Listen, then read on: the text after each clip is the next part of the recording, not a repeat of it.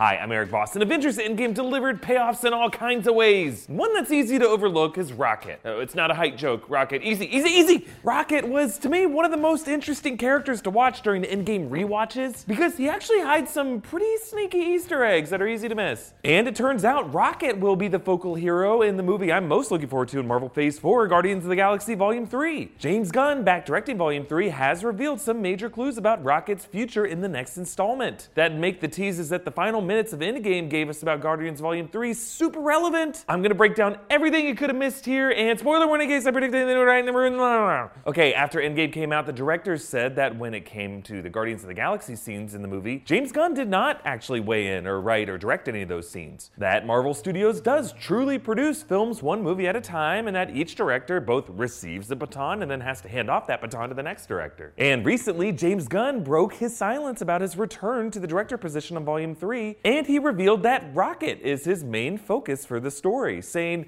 Rocket is me, he really is. I relate to Rocket and I feel compassion for Rocket, but I also feel like his story has not been completed. He has an arc that started in the first movie, continued into the second, and goes through Infinity War and Endgame, and then I was set to really finish that arc in Guardians 3. So, what is Rocket's arc? The big mystery with Rocket is his origin. We know from Volume 1 that he came from Half World, as Rocket did in the Marvel Comics, but we don't know who gave him his cybernetic implants. He has alluded to the Dr. Frankenstein like scientists who gave him his tortured existence, and Gunn has tweeted that his creator is hidden somewhere in Volume 2. I started to explore this question in the past, suggesting his creator could be the Collector, or maybe Thanos, or maybe the High Evolutionary, Herbert Wyndham, a geneticist from the Marvel Comics. And I opened up the search to all of you with the hashtag Sleuth Squad. Uh, Keep sleuthing. In Infinity War and Endgame, Rocket largely provided comedic relief, but watching him closely, his scenes actually contain some emotional secrets. Like when Groot dusted away in front of Rocket, Groot's final I am Groot, James Gunn later revealed translated to the word dad. And in Endgame, an Easter egg was just uncovered with Rocket's wardrobe.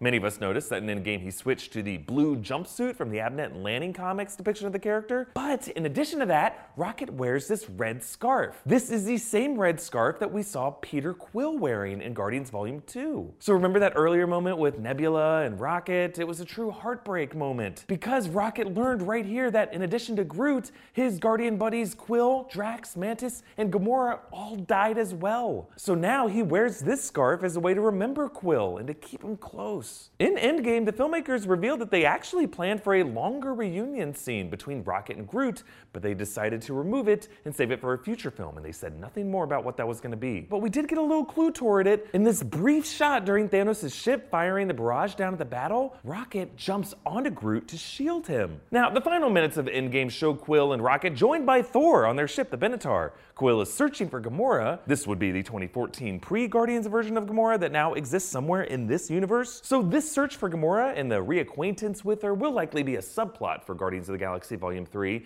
as will, of course, the comical power struggle with Thor, who now calls them the Asgardians of the Galaxy, which I honestly think would not be a terrible title for Volume 3. But remember, James Gunn wrote his script for Guardians Volume 3 separate from the storyline of Endgame, and the Russos said that Gunn wasn't involved in the Endgame story process. Based on Gunn's words, Rocket is still going to be the main focus of the next movie. It's even possible that Volume 3 could be set in the four years between Volume 2 and Infinity War. So, coming back to Rocket's arc, let's say that Rocket's main through line in these movies is about coming to terms with his scars, his Frankenstein's monster that he sees himself as. Remember, there was that one little moment in the first Guardians when Groot and a little girl exchange a flower? That was a nod to a famous scene in the classic flat top Frankenstein monster movie. Could there be a connection between Rocket and Groot that runs even deeper than we thought? Like when Groot called him dad in his final moments, could he have been hinting at a real genetic connection between them? The way Quill's DNA was connected to Ego's DNA? Or maybe because characters like Rocket and Nebula were so cybernetically reassembled, could that have made them less